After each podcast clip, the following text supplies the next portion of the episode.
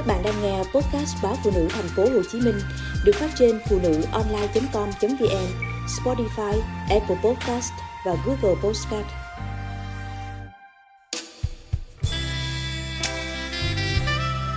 Chúng ta hay quên cảm ơn người nhà.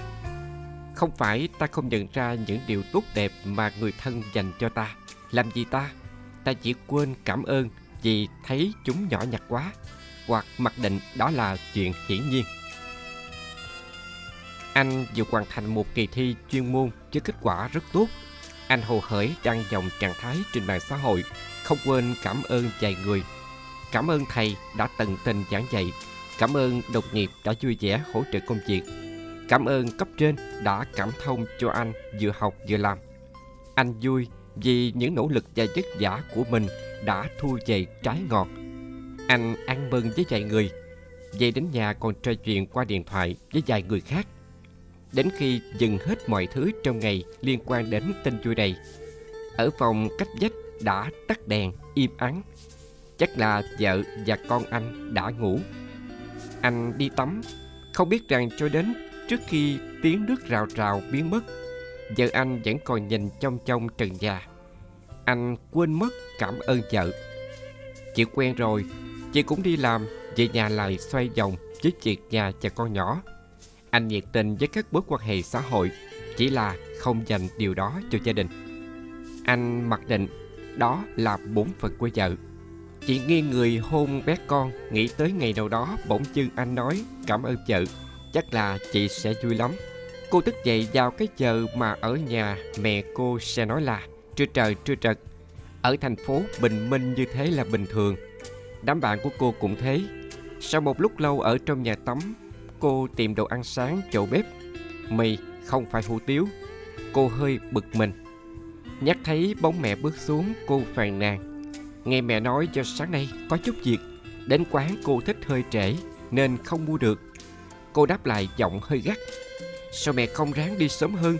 Còn không thì chờ con dậy hỏi coi thích ăn cái gì mới mua, chứ mì sao ăn nổi. Rồi cô giận dỗi bỏ lên phòng mình bấm điện thoại, mặc kệ mẹ một mình bận rộn với cửa hàng tạp hóa. Cô hai mươi lăm tuổi vẫn theo một công việc làng nhàn từ hồi tốt nghiệp đại học. Thu nhập mỗi tháng không đủ đâu vào đâu, nhưng với cô chẳng sao. Cô ở với mẹ, chẳng lo tiền nhà cửa ăn uống. Mỗi ngày ba bữa có mẹ lo hết. Cô cũng chẳng đụng tay vào mấy việc trong nhà, nói gì đến chuyện phụ mẹ buôn bán. Tháng nào tiêu hết tiền lương sớm, cô lại mượn mẹ. Chẳng nhớ đã mượn bao nhiêu lần. Chỉ biết cô chưa trả lần nào, mà cũng không có ý định trả. Mẹ của mình cô, có gì rồi cũng cho cô hết thôi. Chăm sóc cô là chuyện hiển nhiên mẹ phải làm. Đó là cô nghĩ vậy. Thỉnh thoảng mẹ có nhắc đến mấy người cùng lứa trong xóm, cô lại giận dỗi. Mẹ lúc nào cũng khen con nhà người ta. Trừ những lần cô thủ thỉ với mẹ về rắc rối của mình, còn lại gần như chưa khi nào cô hỏi thăm đến vui buồn của mẹ. Mẹ nhìn tờ lịch, mai là sinh nhật mẹ.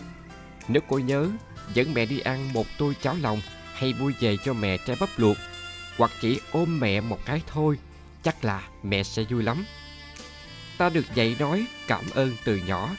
Từ cảm ơn nhiều khi còn trở thành câu cửa miệng phản xạ khi giao tiếp. Ta nói cảm ơn với nhiều người, nhưng đôi khi quên mất những người thân thuộc cũng cần được cảm ơn. Không phải ta không nhận ra những điều tốt đẹp mà người thân dành cho ta. Làm gì ta? Ta chỉ quên cảm ơn vì thấy chúng nhỏ nhặt quá, hoặc mặc định đó là chuyện hiển nhiên.